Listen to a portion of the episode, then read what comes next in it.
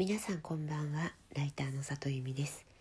この番組は文章を書くことや表現することについて毎晩23時にお届けしている深夜のラブレターです。えっと今日はねエモって一体何かってことをちょっと、えー、整理して考えたことを話してみようかなと思っています。間違った。考えて整理したことを話してみようかなと思っています。まあ、とは言ってもまだね全然ね考え途中なんだけどねうんなんかエモエモさって一体何なんだろうって思った時に、まあ、ある一時期は固有名詞のことなんじゃないかなって思ってた時があるんですよ。こう固有名詞を畳みかけていった時に、えー、っとそれがなんか昔の記憶を呼び戻したりとかあそのことのそれをよく聞いていた時代のことを思い出すとかなんかひょっとしたら固有名詞じゃないかと思っていてそれが例えば萌柄さんの文章であったり勝瀬正彦さんの文章だったりには、えー、固有名詞が結構いっぱいあってそれがなんかこうノスタルジーを生むんじゃないかまあもちろんあのそれがあの一つの側面というだけなんだけどって思ってた時期がねあるんですよ。なんだけどなんかもちろんそれだけじゃないなと思ってじゃあ次に文体なのかなって思ったんですね。こう畳みかけ方とか、うん、リフレインの仕方とか、えー、こうその作家さんと読者の間でだけ通じるこうえー、予定調和みたいなあこの人ってこういう書き方するよねみたいな感じのなんか俺は分かってるよ感みたいなのがこうエモさになるのかなって思ったりした時期もありました。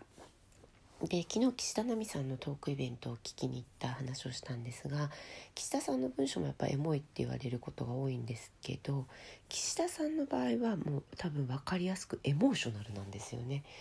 えっと そこで交わされてる会話自体が多分エモーショナルなんじゃないかなっていうふうに、えー、思っていました。ただ最近なんかこのエモのその一番もしそのエモい文章を書こうと思った時に一番こう作りやすいというか考えなきゃいけないことって構成だなっていうふうに思うようになってたんですよ。こう文体とか固有名詞をいっぱい書くとかなんか泣ける言葉を散りばめるとかいうことっていうのは、えっと、多分枝葉の部分でなんかこう絵もって構成なんじゃないかなっていうふうに最近は思ってるんですね。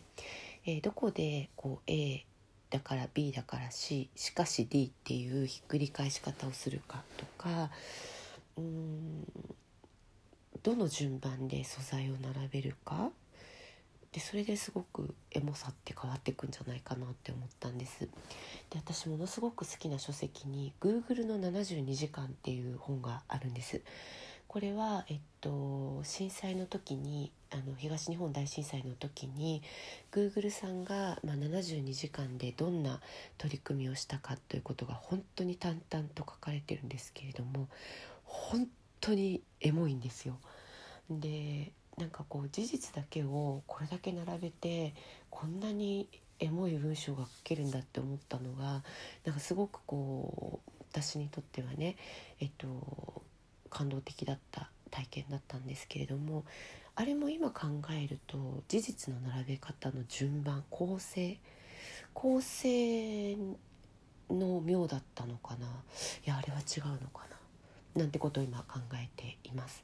でなんでこんなこと思ったかっていうとこの間ライターさんと一緒にお話ししていた時にその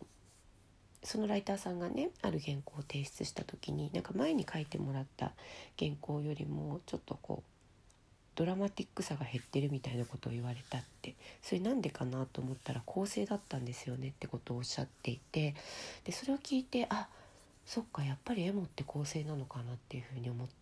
たわけです。でじゃあどういう構成の立て方をするとこうエモーショナルになるのかっていうのってなんかまだそこまでは考えれてないんですけれどもじゃあなんで構成だって思ったのかな。今日ぐったぐだですね。すいません。なんかちょっとあのボールを投げたままで、えっと、失礼しますがそんなことを最近は考えています。皆さんにとってエモい文章って何でしょうか？もうちょっと考えるのでもし何か思いついたことあったら是非コメントいただけたら嬉しいです。今日も来てくださってありがとうございました。また明日も23時にお会いできたら嬉しいです。ライターの里由美でした。皆さんおやすみなさい。